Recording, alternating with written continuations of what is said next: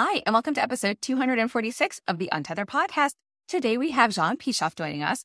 Jeanne has over 19 years of experience as a pediatric occupational therapist. She's worked in a variety of pediatric settings, including the NICU, outpatient clinics, and the state early intervention system. Jeanne owns and operates a private practice in Louisiana, Flourish Pediatric Therapy and Lactation LLC, which is focused on the niche areas of infant feeding, lactation support, and early intervention services. After a complicated breastfeeding journey with her second child, she decided that lactation knowledge was critical to any therapist providing infant feeding services and pursued a credential as a lactation counselor before ultimately becoming an international board certified lactation consultant, IBCLC, in 2020. She's passionate about her clinical work combining lactation support with OT to help families achieve their feeding goals. She loves teaching and has online courses to support these areas, covering topics like failure to thrive in breastfeeding infants and impacts of tongue tie on breastfeeding as well. She also provides online parent education courses in on breastfeeding and transitioning to solid. Quick disclaimer all information, content, and material of this podcast are the opinions of the speakers and is for the informational purpose only and not intended to serve as a substitute for the consultation, diagnosis, and or medical treatment of a qualified healthcare provider.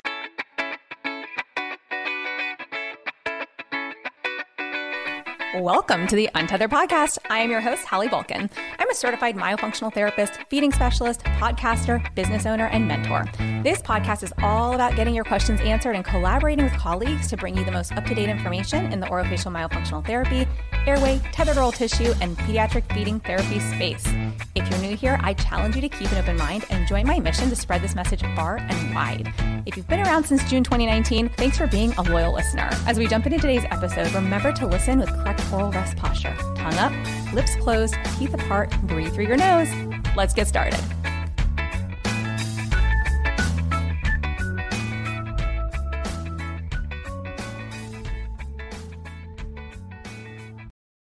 Hey, friends, really quick, I just want to let you know about a training that is taking place January 22nd to 26, 2024. It is free, five days to screening your first pediatric feeding patient.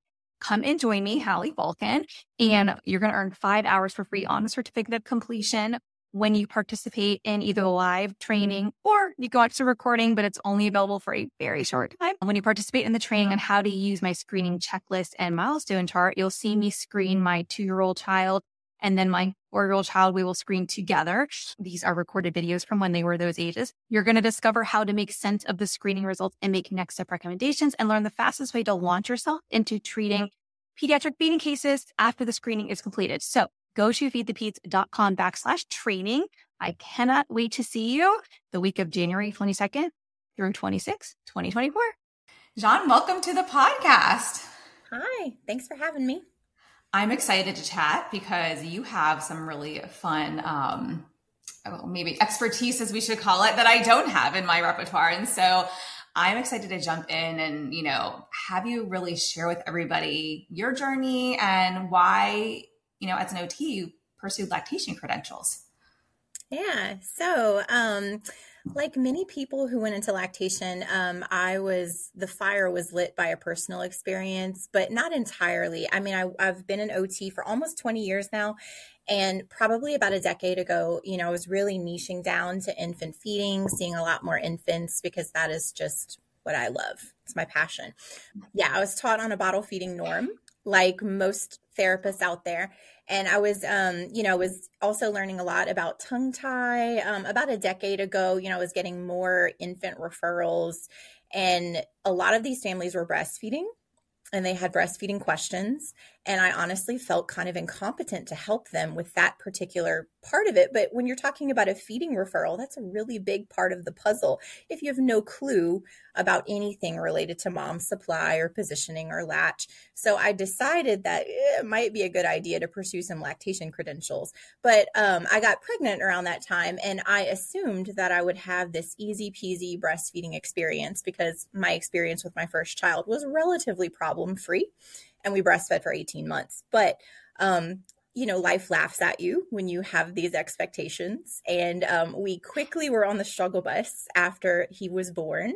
He had a very prominent tongue tie. Um, and so I got to experience firsthand um, excruciating pain, conflicting information from multiple pediatricians and lactation and all the things in our journey.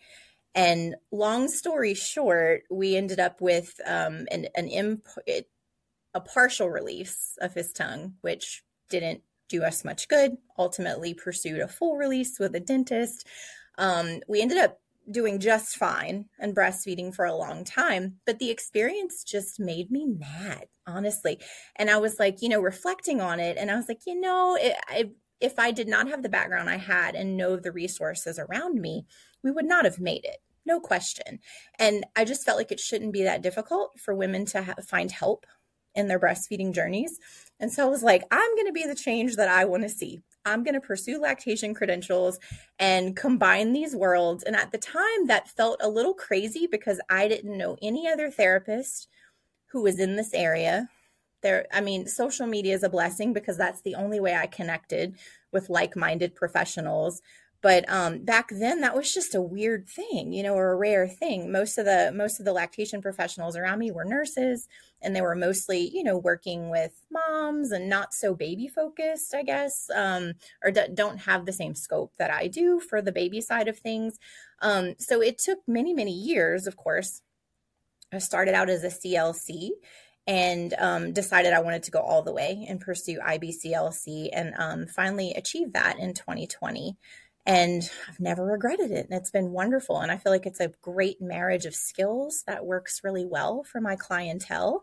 Um, and of course, now in our space, like more and more therapists, I think, are getting this and understanding how important it is to understand something about lactation if they're working with infants. And so this is not such an unusual thing anymore. But that's kind of how I ended up. It was a combination of like, ooh, professionally, I don't feel great about my knowledge base in this infant feeding space. Plus, oh boy, the fire was really lit with this personal experience and having been through it myself. So, you know. Yeah, it's amazing how our own children can really light that fire, right?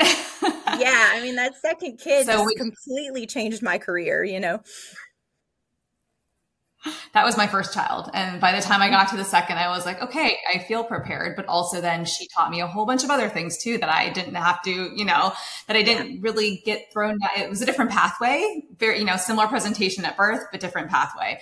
So anyways, um, but do, so now with more professionals in our space, like OTs, SLPs, getting lactation credentials, um, do you feel like it's almost, I don't want to say mandatory, but do you feel like it's such a pertinent part of like the work that we do because you you alluded to that. You mentioned that like it does seem like an important piece of the puzzle when working honestly, with infants especially honestly i do. I think if you're going to be looking at an infant and trying to fix a feeding problem you at minimum should have a baseline understanding of breastfeeding or you better have someone that you're collaborating with like an ibclc who knows something to help mom you know because if if your if your client is breastfeeding and you know nothing about that topic you're missing a huge huge piece of that puzzle. How are you going to truly impact that family if you have half the knowledge base. So I, I really do feel like it's critical. I feel like every medical professional who is intercepting dyads, especially in that newborn period, should, including pediatricians, have a baseline understanding so we can avoid this crazy mess of conflicting information that families often find themselves wading through in those early days. And those early days, that birth to four week period, is so crucial for family success and it is so easy for families to get lost in this sea of conflicting information, TikTok, social media, on top of everything they're hearing from their doctors and lactation professionals, et cetera. And that's one of the biggest complaints I hear from families is just they don't know who to listen to. And they even get conflicting information from lactation and from therapists. And it's like, no one agrees with each other. What do we do? And I get it. Yeah. It's so frustrating but so much of it is yeah. like basic breastfeeding management understanding isn't there. It's just not. Yeah. So we can yeah. do better. No we we hear and see all the same things. I have a private practice and you know i hear that and see that frequently. Say you know obviously i teach courses i have a, plat- a ceu platform like we hear that from therapists all the time. And it's i think it's one of the biggest frustrating pieces. But one of the other things you said too was mom versus baby, right? Not verse, but you know, what you're trained to treat and who you're trained to treat because assess and treat, I should say, um, because I do feel like there's a dyad. I'm not. I feel like there is a dyad here, right? And I feel like there is not enough education on both sides, right? So you've got maybe a lot of SLPs, OTs who take feeding courses and they're really more focused on baby if it's not breastfeeding course. And then you've got the breastfeeding, you know, specialists, whether they're CLC, IBCLC, what you know, whatever the credentials are, who are maybe more tuned into understanding that there is a dyad at play here, but they're they may not have the scope depending on their other if they have other right. credentials or not to actually go into baby's mouth beyond like suck training right? So can you speak to that a little bit? Because i feel like you'll have a really good handle on that conversation yeah i agree 100% and i know like as a therapist who didn't have any lactation background i definitely felt like the baby was my domain and especially the mouth you know as a more immature therapist i was much more focused on like oral motor, sucking. That's my realm. Um, and now knowing more, I just have an appreciation for I have to understand what's going on with both parties to be able to prioritize intervention because let's be real, postpartum is a fragile, hectic, unbelievable time in every mom's life. And when we're having a feeding problem, that stress is compounded 20 fold. And we simply cannot ask parents to do 8,000 things to fix a feeding problem. We have, if we have a baseline understanding of what's going on with mom, what's going on with baby, we can pick what's top priority for this week. Like, how do we get them in a more secure, stable place to help them move toward their goals? Realistically, it's usually something on both sides. It's rarely ever just baby's issue or just mom's issue. Sometimes, but often, it's just a complicated dynamic. And when we're breastfeeding, it happens in a dyad. We cannot extricate or separate these two parties in this situation. So if you're a therapist who doesn't understand anything about how milk supply works or anything that could be going on with mom that's impacting things, how are you going to help them navigate this? You know, um, so again, yeah. I think those collaborative relationships are super important for therapists who are new into this space and who are just learning so that we ensure that we're prioritizing intervention and not missing something really important in those critical days. Yeah. You said another key thing when you were when you were speaking, which was what what's mom like what are the goals for that feeding dyad? Not what are our goals for them like what is their goal? Yeah. and how do we get them into like basically a more functional feeding place this week? Like what can we do today to help kind of move the needle forward and help them feel successful and help baby you know help mom nourish baby right in whatever way that's going to be this week and i love that because i think so often too i see a lot of therapists take a course they've got their treatment plan in place and we're like okay, you can't have a treatment plan without a dyad. Like you, you have to meet them and find out what their goals are and what did, yeah. what do they want out of this? And so I think so many have moved away from that.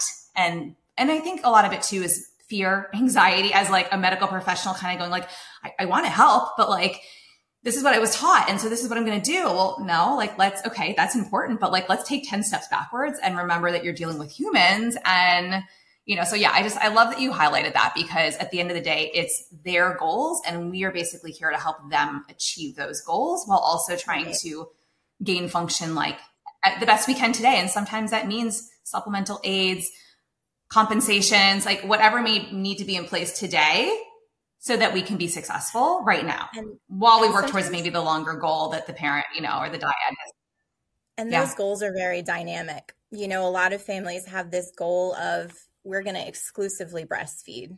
And you know i'll get them in and it's like okay we're two months old and this is a train wreck of a situation.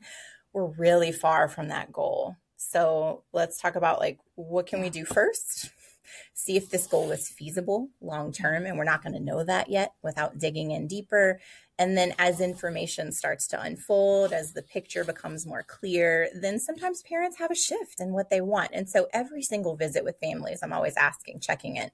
How are you doing? How does life feel right now? You know, have your goals shifted? What what what does a perfect feeding situation look like to you? You know, and and how are we how are we coping with everything that's going on? Yeah. No, I think that's beautiful because, like you said, I mean, nothing is set in stone, right? People change.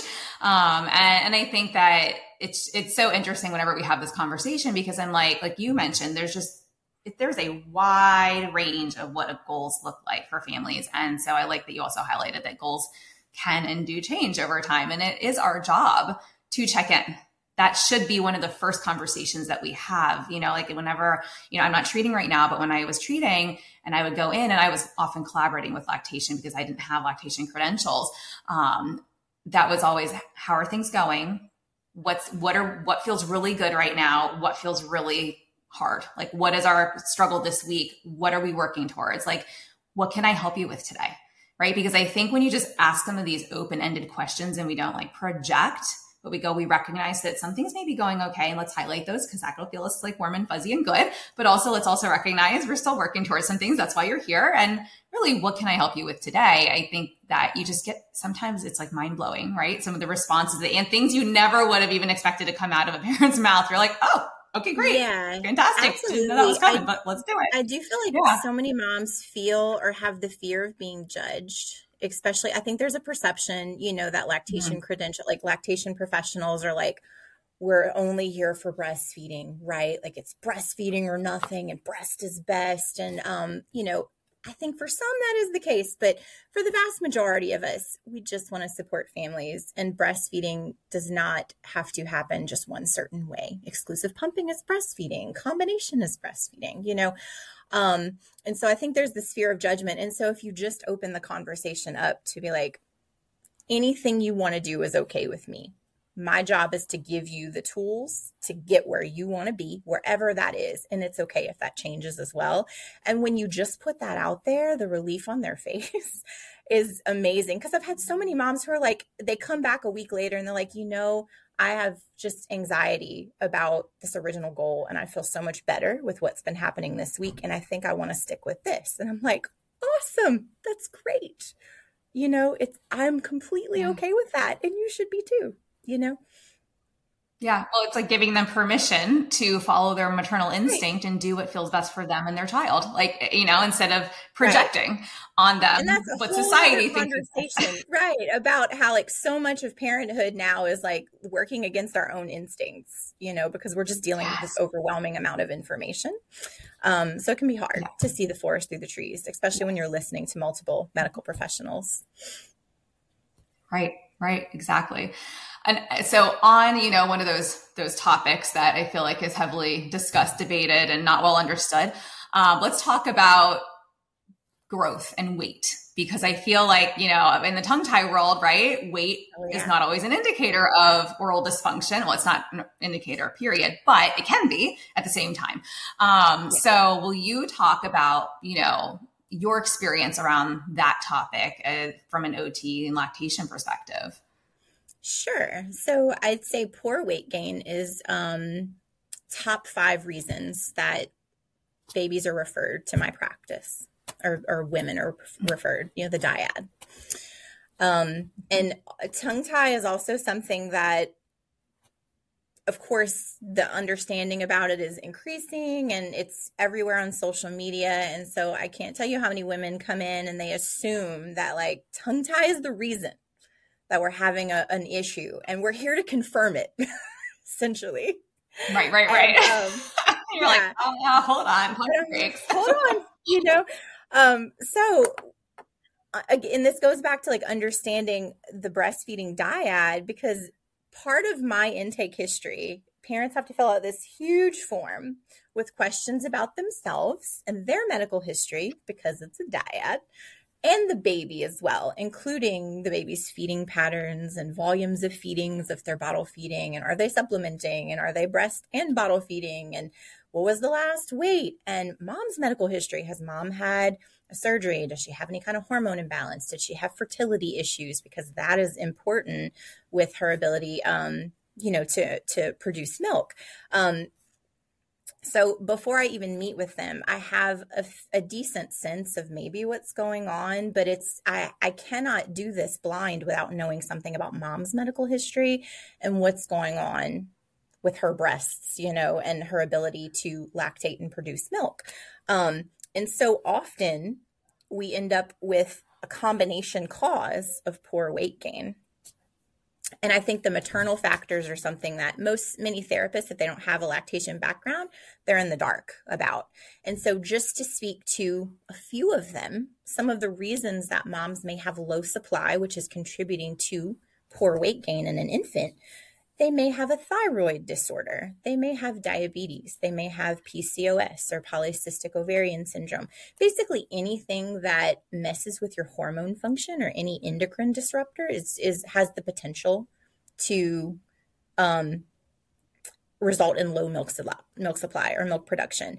Um, if they've had a breast surgery, like a breast reduction or a breast lift, they may or may not have been counseled on how that might impact their ability to produce milk.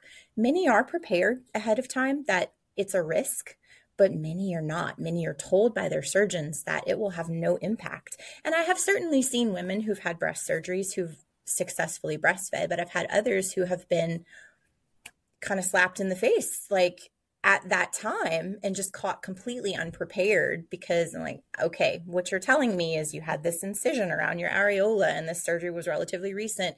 All of this doesn't bode well based on what we're seeing currently with your baby's weight gain trend, you know? Mm-hmm. Um, another cause is if mom had a hemorrhage at any point, say she got into a car accident or she had a hemorrhage during birth there's something called Sheehan syndrome that damages the pituitary gland, which is very important for producing a hormone, prolactin, um, that you know impacts your ability to make milk. We have retained placental fragments. So if mom gives birth and there's a little bit of placenta left behind, that can secrete hormone that ceases or greatly reduces milk production. Um, or we have insufficient glandular tissue. Mom literally doesn't have the anatomy you know, the glandular tissue in her mm. breast to make enough milk. And so all of these things are possible, you know, and this is within the IBCLC scope to tease this stuff out and figure this stuff out, you know, but it, it we, we need a very thorough history and about a billion questions when mom comes in to figure these things out. And we also have to take into account is mom taking any kind of medication too? You know, um, sometimes they're given steroids, you know, and in delivery, and that can impact things. Birth trauma and the birth experience can impact milk production. If there was an immediate separation of baby from mom for any medical reason, that can impact how much milk she makes long term. Um, so hmm. there's a lot of moving parts. to figure out why on mom's end baby might not be gaining weight because of a supply problem. Um, but there are also baby causes, of course. And I think this is where therapists tend to shine.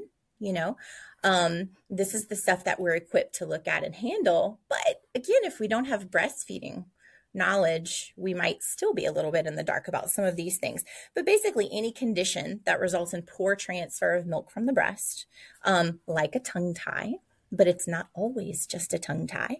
Um, we could have laryngomalacia, you know, something that's impacting baby's endurance. Maybe we have a cardiac defect um, that's impacting baby's endurance or a metabolic issue that's uncovered you know, as of yet, even though baby's taking enough volume, they just, their body is not doing what it needs to do to utilize those calories. Um, swallowing dysfunction because of a structural issue, not always tongue tie, although that's a structural issue, but maybe we have a laryngeal cleft or something else that's, um, that's unknown. And you're part of the detective to figure that out. Um, we could have cleft, you know, submucosal clefts, cleft palates, even the re- like a very recessed mandible, of course, can impact how a baby can latch and withdraw milk.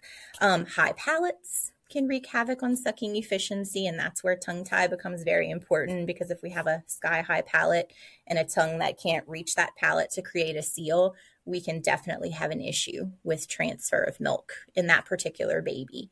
Um, let's see what else am i missing? Um, gi issues for some kids. Um, and any condition i think that results in discomfort of the baby um, like reflux severe reflux or food allergies is a really big thing that i tend to see a lot of.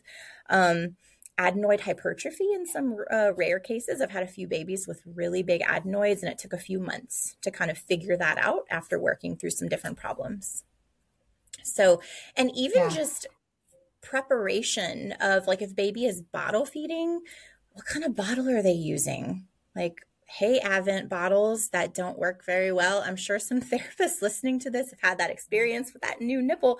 Um, yeah, I mean, sometimes it's just the equipment. And so there's a lot to figure out in the di in the context of the dyad what is causing the low weight gain. You know, and typically the first thing to yeah. look at is is the baby getting enough milk? That's step 1. Like is mom's supply okay and if it is okay, how is the baby getting it out? you know but those two things right there can be kind of complicated to figure out in itself but if that seems though nothing seems dysfunctional there then you have to do more detective work and digging and so for you know if we're trying to work on mom issues that might mean that we have to counsel her on pumping and basic breastfeeding management and feeding frequency and we may even need to suggest lab work to figure out some underlying endocrine issues and whatnot um, to rule out all the things that may be impacting her ability to make milk um, while we're working on baby side of the spectrum. I love that you highlighted this very beautiful list because I, you know, we get calls and we're like, we need a tongue tie evaluation. And we're like, I was like, there's no yeah. such thing. That's part of a much larger conference. But we say, okay, well, what's what's the concern, right? You find out like what I'll, their main concern is, and then we go, okay, we'll get, you know, get you on schedule. I'll give you a a case example from uh, several case examples, but just last week, I saw this precious family. Baby is about two and a half months old, and mom emailed me and said, Our ENT wants us to see you before we release this tongue. Our pediatrician diagnosed our baby with a posterior tongue tie. And basically, we are struggling with weight gain, and now we have the cause, but our ENT insists we see you first, which thank you ent you're amazing. But um, so i see this family and i'm looking and this baby has fallen from the 75th percentile on the growth chart to the first in two months. Oh wow. Mm-hmm. yeah like off a cliff and I, mine never her. left the first percentile, so I can appreciate that big. you know, know she, she, started yeah. way up oh. there, and the mom commented that like everything was going really well for a while, and then it sounds like it was just like the Swiss cheese effect where there were lots of holes in the system and they just fell through the cracks. So they had a pediatrician who was not very breastfeeding savvy who said, This weight loss is fine. You're fine. See you in two months. Which is another thing. like, yeah, I, exactly. I no, no, no, it's, no. practice for some, some, of the doctors around here. I don't know what it's like in your area, but most are great. And we, we have a newborn check, and then we have a two week weight check, and a month, and then two months. So there's a lot of good follow ups and check ins, as there should be. But there are also some pediatricians who will see babies in that newborn visit and then say, bye, see you in two months. And I can't tell you how many times I've seen absolute disasters from that approach because so much can happen in that time frame. And if you have a family that's inexperienced, unaware, they have no idea that they're having problems until yeah. you get them in. it's like, oh boy, we need to call your pediatrician because this is not good. So, anyway, to rewind, that is what happened to this family essentially. Now, luckily, this family knew enough to be concerned about what they were seeing. And they were like, two months is too long. We're going to find another doctor. But it took them a while. And by the time they saw that doctor, yeah. this doctor clearly knows a little something about tongue tie, but not how to evaluate the big picture. And so the family walked away thinking that the tongue tie is the reason, you know? Now, they also saw another lactation consultant before they saw me. And that person rightfully recommended to the mom, like your supply has probably really declined at this point because mom was not pumping. Start pumping now to drive your supply up. And so mom started doing that. And she had been pumping religiously from the time she met with that lactation consultant to three weeks later when she ended up in my office. But her supply was insufficient. Like she was giving 50 50 breast milk to formula out of necessity, and the baby's was gaining on a stable rate but needed clearly half of his intake, her her intake from formula. So that told me right there, you've been putting in the work. The milk isn't coming. Something is going on on your end. Now we need to investigate that. So I recommended lab work and now we're working through all these things, but I'm looking at this baby's oral function and I'm like, this isn't bad. It's really not. This lingual frenulum is very elastic. sucking is weak, but is it because we've had two months of serious caloric deprivation and this may get better as we start improving weight gain? That's entirely possible. And so here I am with another conflicting piece of information because I'm like, I have to tell you, I don't think tongue tie is the best. I don't think it's to blame for what happened here. I think you guys just ended up in this pickle because you had insufficient production, you didn't know it you know, and this was a baby that was just very chill, very chill temperament, you know, happy, never cued them. And those kids are out there and they're really confusing, you know, like they're the ones that end up like this. They're just falling off the growth curve and nobody knows because they just don't protest.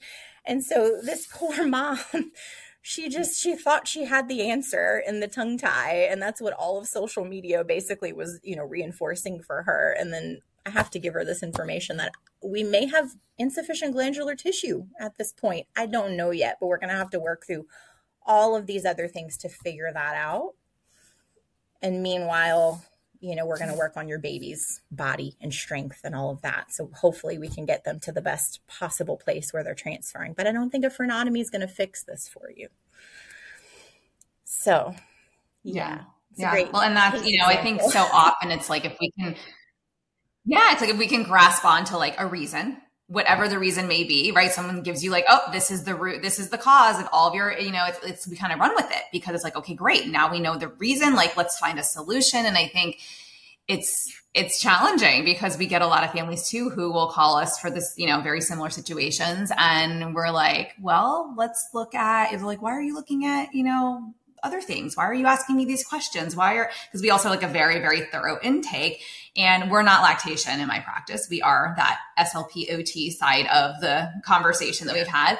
Um, so we're doing more of, you know, we're definitely asking about birth history and certain things related to mom, but definitely not as deep as what you're, you're doing. Um, but they're always very confused as to like, well, why can't you just fix this? Why can't we just get ready for that procedure? And we're going, well, would you like to maybe prevent a procedure? We, we may not need this procedure. Like we have to figure that out. And I've always been of the, let's figure out the best timing and treatment plan for you and your child so that we can look and see like my goal is always to avoid a procedure if we can. If we need it by all means you will be prepped and we will collaborate and it will happen. I don't get to make that call. That's out of my scope. However, like if we can prevent it, that in my opinion should always be the main goal because like you said there could be many, uh, many other things going on and a lot of these babies are carrying tension sometimes that mimics tethered oral tissues for whatever other reason you know body tension that when addressed it's like oh wait things I look know. different and yeah. no we didn't stretch we didn't stretch the frenulum. It just was mimicking a tie and wasn't actually one, you know? It's There's that. Big, it's a big soapbox for me is caution, hit the brakes, conservative intervention before surgery, unless it's slap you in the yes. face obvious that this tie is a problem. Right. You know, and most families are on yeah. board with that. But many, many I still get after procedure and they just they yeah. latched on to this idea that like this was the reason for all the issues and then yeah. i have to deliver the somewhat devastating news that this probably wasn't the issue you know like you had your baby had a food allergy and frenotomy wasn't going to help that you know like yes they were fussy 24 7 and had reflux but it wasn't because they were swallowing air. It was because of this. Sorry you know that really stinks and i hate that situation. Um and at the same time i've I've been there. I've been the mom with the bleeding nipples who just wants relief now, and it seems like an eternity to wait a week or two for an appointment or longer in some cases. Um, so I get why families go straight to the surgeon. I truly do, you know. Um, yeah. But, but at the same time, um, you know i just I, I, feel like we have to we have to always consider risk to benefit ratios in this equation and even if the tie is clearly a barrier the frenotomy is not the best option for every person at every point in time because we have to consider the family's context and the family's stress. If the family is moving across state lines or moving from one house to another and they have six other children, or they just cannot commit to the aftercare, or they just don't in their heart feel comfortable with that at that one point in time, who am I to say that's the best thing for them to do? You know, it's just because it's not. Um, sometimes it's just yeah. biding their time. we can cause more harm. Spot. Absolutely, one thousand percent. Yeah. So I'm a yeah. conservative. Yeah, I mean, it's and that's the whole conversation. Yeah, I mean, the whole conversation around like the parents, the dyad, are just as important of a piece of this team, right? As every medical professional who's on the team as well. And, and that's a conversation we have is, you know, no, I, you just left today and you had a release and they're told to call us. Like that's not how we operate. like we can try and help you, but I don't really know what this yeah. looks like beforehand. And this is going to look very different than probably would have otherwise versus the ones who call who are like, we're moving out of the country in two weeks and we need to have this done. And we were told to call you to prep us. And we're like, okay, well, first of all, like pump the brakes. Like, let's right. have a very realistic conversation right now because, you know, two weeks is tip. I mean, if you have a newborn, maybe, but like, uh-huh. who's your support team afterwards? Who's going to continue this care? How are you going to manage this while, you know, moving to a new country? And yeah, like you said, there's just so many pieces of the puzzle that I think are not discussed enough that absolutely have to be in place. And we need to have empowered families who feel confident about what they're walking into and how they're going to manage afterwards with a supportive team who is going to be there because even those empowered families who feel ready still are going to require support and yeah. need that ongoing, you know, intervention following when we now have to teach the baby's mouth how to function with this newly released tongue. It's not just, you know, magic. and let's let's talk about you know, two scenarios. Like one is the very complicated dyad where mom's supply is low and we don't really know why. You know, like we're going to work to improve it and we're going to see what happens. So often I'll have like, okay, we need to start pumping because your baby is not transferring well. That's first step. And then we'll see where we get. You know, it should improve over about a week, week and a half. And if it doesn't, then we need to investigate your causes, you know? But if we're working on all these things at one time and they go for a frenotomy, it's like we're doing surgery aftercare, baby's fussy, baby's relearning motor movements for sucking, and mom's pumping. And it's like, it's too many things to address at one time. Some families go for it and they're like, we're fine. We know what we're expecting. Like, we're, we're good. And I'm like, more power to you. But others, I'm, I'm just like, I want to warn you, like, I'm worried you're going to be working on too many things at one time here's my recommendation. We take a week, we work on your milk supply, we reevaluate, we see where we are, we reevaluate your goals. And then if you want to go for procedure, do it. You know, and many listen, but some don't. And then the other scenario is in the case of the baby that's not gaining weight well. The assumption is mm-hmm. we fix the tie, that goes away, right? like, hold your horses because I personally almost always recommend let's get to a place, a stable place where we're seeing our growth curve improve in a stable manner before surgery because the aftermath of this procedure may result in regression you know and we we need wiggle room yes. and minimal wiggle room is stable yeah. growth and weight gain even if we have to do formula to get there or a lot of bottles to get there um, I'd much rather everybody feel confident that baby is getting enough and have all the tools they need to survive that aftermath than just to take the risk and be like, oh, well, let's hope the tie release helps. Because I've just seen that turn out very badly. Like they plow forward, baby ends up hospitalized, you know, because we just, we don't have a great way to feed that baby, you know, in those couple of days after. And that's the worst case scenario. So we can avoid all that by timing things carefully and not rushing into yeah. this. No, same conversation that we have is you know baby needs to be in a healthy place not a place where we are like ah, this is you know we may be heading for a tube tomorrow or you know you know we need to see if we can stabilize baby first because we like you said we need that wiggle room and a, a good number of babies do regress and they do they're fussy they don't want to feed you know there's some babies who are totally fine and we don't know we don't have a crystal ball. We don't know what that's going to look like afterwards. So I love that you highlighted that because I think, again, so many look at it as the the, the quick fix or the solution when it's actually part of a very involved treatment plan that really involves a number of professionals that are going to support you pre, during, and post. And I think that there needs to be more conversation around that. Um, I've also seen it where, you know, sometimes we've had families who come to us and they go, Well, we have a tongue tied. I'm like, Well, what are the symptoms? And they'll talk about, Well, there's mouth breathing and there's, you know, okay, well, what have we tried so far? Well, we haven't tried anything yet. You know, we were just told to release the tongue tie. That's why we came to you to get ready for that procedure. And I'm always like, well, how's feeding going? Oh, feeding's great. Okay, well, where's your child on, you know, the growth curve? And maybe there's com- compensatory strategies at play. But my recommendation to families is yes, how we breathe is important. Let's work on that. However, if feeding is going well right now, that is not a boat we want to rock because if you go for a release because you think you're going to fix mouth breathing when that tie may or may not be related to why the mouth is open and tongue is low. Not yeah. sure yet. Let's figure that out. You're probably going to cause a much bigger situation. I've seen that play out and it breaks my heart because I'm like, these kids, whether they were compensating well or they, their tongue was functional for feeding purposes, now have feeding issues following a release. And I don't say this to scare people, but I say this because it needs to be, it needs a conversation that needs to be had and it's a situation that needs to be made aware. And so I tell people if feeding is going well, yes, intervention is helpful with a therapist, right? With somebody who may know how to address your other concerns.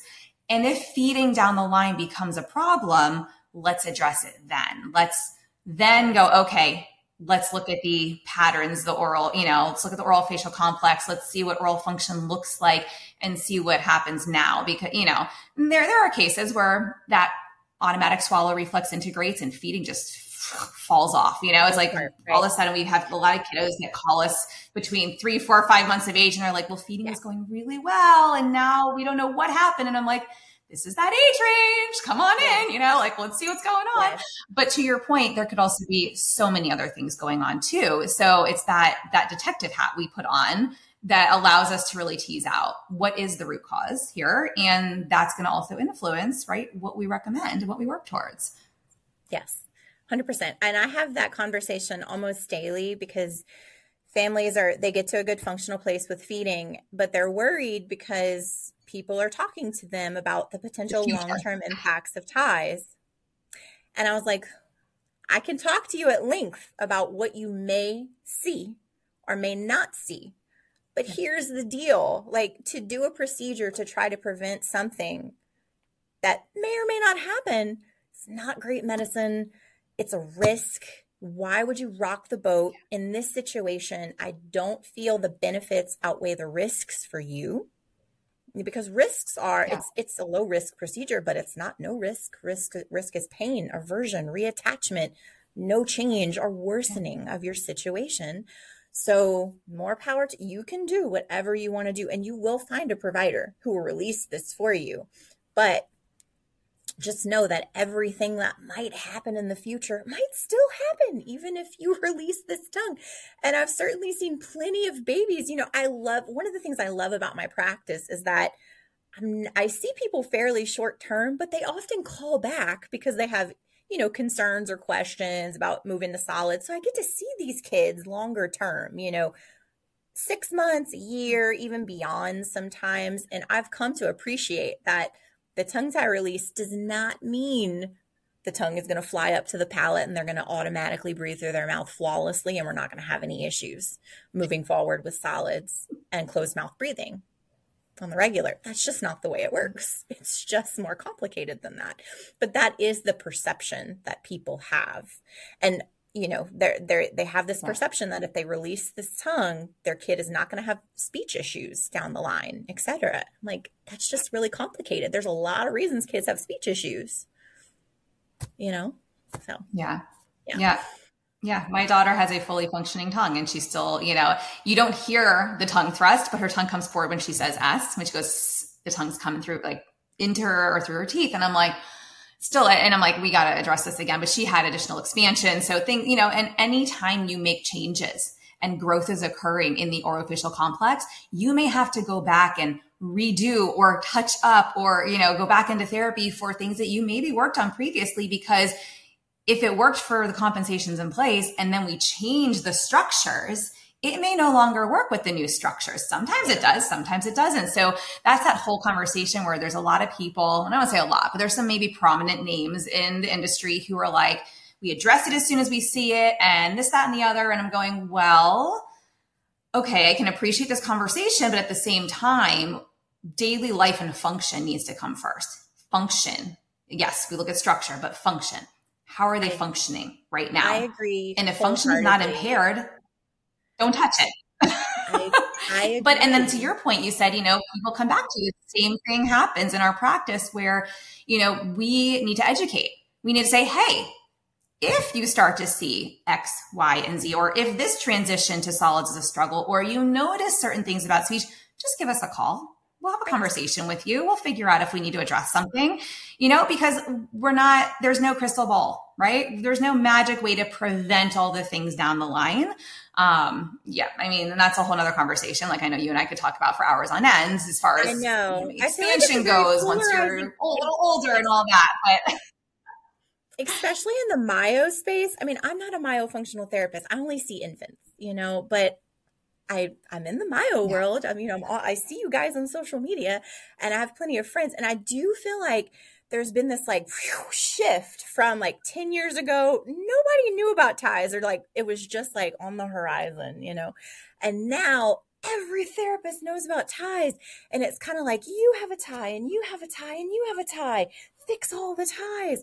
Like it's just, we get a little bit myopic as a community about the role of tongue tie and like seeing it as this panacea of oral function and feeding. And I'm just like, no, slow your roll. It's a little more complicated than that.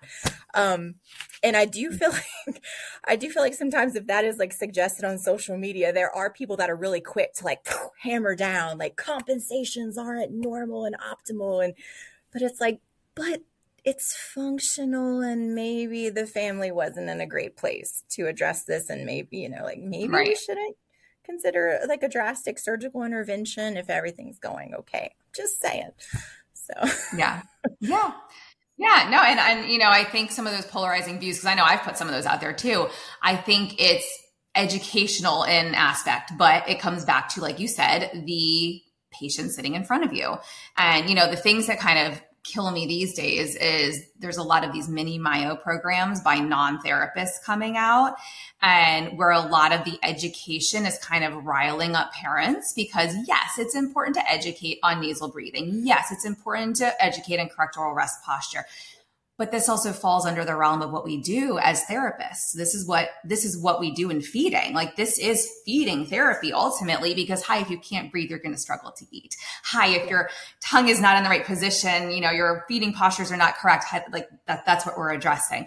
If your mouth is not closed at rest and you're not nasal breathing we're going to go hmm maybe this has something to do with why feeding is a struggle right now. Maybe, maybe we need, you know, you, like you said, there were some rare cases where they did have those hypertrophic, um, uh, not tonsils, adenoids, you know? And so who knows, right? And we get kids with laryngomalacia, like you said, we get kids with all different kinds of presentations, heart issues, gastro issues, you know, and this is like why I even teach this in one of my courses or I, someone else teaches it in my course, but you know, it's something where I think when people's eyes are open to it, it's like, hey, yeah, there is there's a place where tongue ties are real and they absolutely can wreak havoc. And sometimes that is the main cause. But there's also a whole laundry list of other things that could be going on too. So yeah. let's not just, you know, throw that all out and pretend like that doesn't exist, which is what I think this conversation unfortunately has shifted towards with, you know, it's, oh, it's just jaw position. It's just tongue tie. It's just nasal breathing issues, correct oral rest posture. And, you know, I'm like, okay, that's a part of the puzzle, but like also it's so much more. yeah. And I think, I think the longer you're in something and you, you, it's it's in growing in maturity i think as a practitioner right and we've all been through this process where you start out feeling like you know a lot right? And then the more you learn, you're like, you feel like you know nothing. The Dunning Kruger effect, right? Absolutely, yes. And it's like yeah. it just kind of keeps piling on, and it's like, I mean, you just develop this appreciation for how nothing is simple. Just nothing is simple. I mean, I I I reflect all the time about the breastfeeding quote unquote advice that I used to give to people and I see every day on social media. I have this firm scroll by and ignore policy when I see breastfeeding questions proposed on mom groups because it kills my soul to read the responses. But I was once that person giving the seemingly well intentioned but ultimately ridiculous advice, you know. But now that I know better and know more, I'm just like, I'm so sorry, past moms, that. that I led astray unwittingly, you know, because I didn't know anything. I mean, it's it's a thing. It's yeah, that's a whole conversation no, I, too. I, I, I, I echo that. Yeah, I I mirror that situation where it was like, oh, okay, I'm gonna I'm that warrior. I'm gonna pop into these Facebook groups. I'm gonna educate, and now I'm like, I remove myself from those Facebook groups. Like scroll yeah. by. I'm like, I just, I just yeah. Social media. I'm like, I gotta focus stressful. on my patients. I gotta focus on. Yes, it is. It's, you know, and that's where I try to tell people. I'm like, you're, you're not going to win the internet today. So just like maybe instead put your energy and time into creating education that does speak to like that's going to get a wider reach, right? Because yes. that's going to have more of an impact than yes, one post. You're going to comment, people are going to come at you, and it's lost on the internet. Nobody on those platforms is there to have a productive conversation and to learn more things. They just want to argue their point. It's so toxic too. And I like I see both sides like on therapy groups and on like lactation groups. It is wild. So I have just kind of like stepped back from some of that like banter because I can't. It's very triggering. Yeah. I'm like, I just, I cannot. Gotta keep the peace.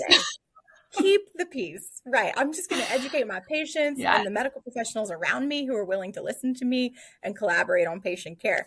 But like, but I would love to have a conversation about some of the well intentioned but ultimately harmful advice that I see given to patients regarding weight gain struggles. Okay. Yeah, let's so, talk about that. Okay, yeah, so I had I had a patient I've seen a few times at this point, like probably seven times. Very complicated case. I saw him at six days old. He was losing weight still, which is bad at six days old. Um, and it was one of those things where we had to unfold and try some things. But mom had a thyroid issue, insulin resistance, all of that spells bad things for milk production. She had severe nipple pain, nipple trauma. Baby had an obvious tongue tie, like anterior, almost to the tip um, so I had her walk away pumping. We had to start supplementing to ensure he was gaining well. He ended up having a tongue tie release. Mom is now able to breastfeed without pain, but long term formula supplementation is on the table because we just have not been able to get to sufficient levels. And so we discussed lab work at one point because she used to be treated for her insulin resistance and she's not currently. And I said, Well, why don't you talk to your physician about drawing some labs? Let's kind of see where you are now and maybe resuming your treatment would be in order. You did this before you were pregnant. It may help you now. And her doctor said, I mean, have you just tried breastfeeding on demand? Because that will improve milk supply. like, has she tried breastfeeding on demand? Lady, we've been through like that's all she's doing. I know she's pumping eight times a day and she was nursing every hour and a half. If it was going to work by now, it would work. And the baby's not gaining weight without formula. Clearly, we need the formula. But thank you for your input.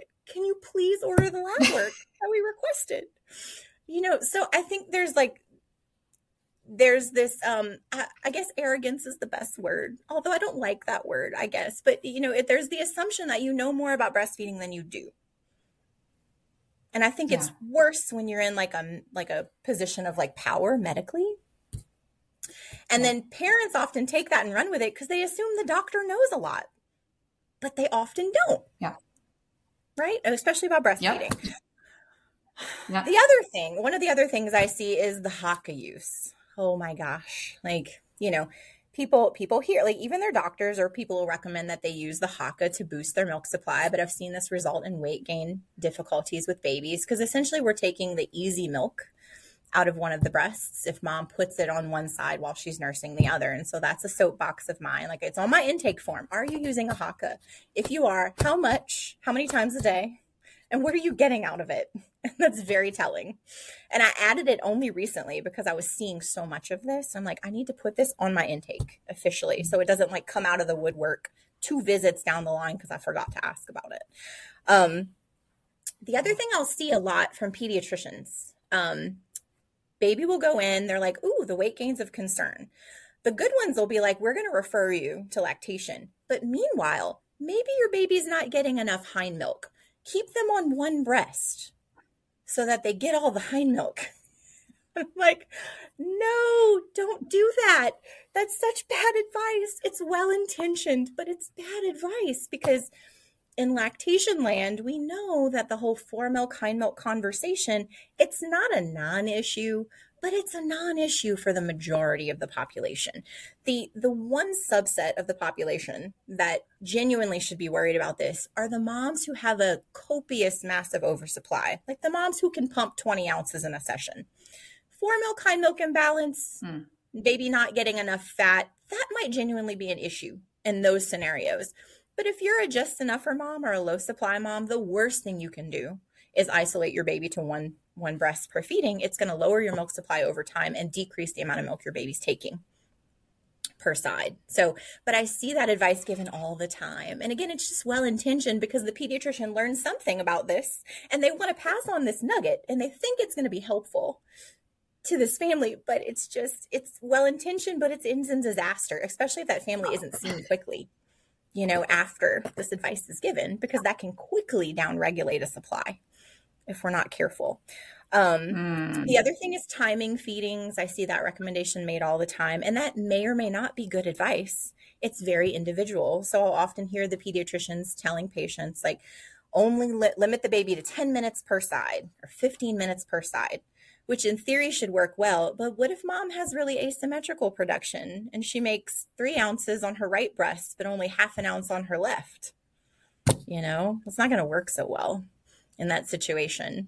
Um, or if baby's sleeping the entire time and they're genuinely not drinking, why are we even spending 30 minutes doing this? Like, let's spend our time doing something better, like pump to get things going.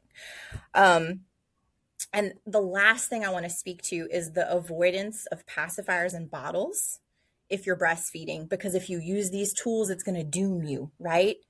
No, I mean, in lactation land, they preach these these concepts to families and i feel like they put the fear of god in them in the hospital that if they use the pacifier or use yeah. a bottle their efforts to breastfeed are forever doomed and i'm just i feel like i spend all day yeah. reassuring parents that this is not the case rarely is it the case and if we bottle feed carefully and if we choose our tools carefully and you go into this knowing what you know, like an ed- an educated approach, it's not going to end badly for you more than likely, and it may even help tremendously.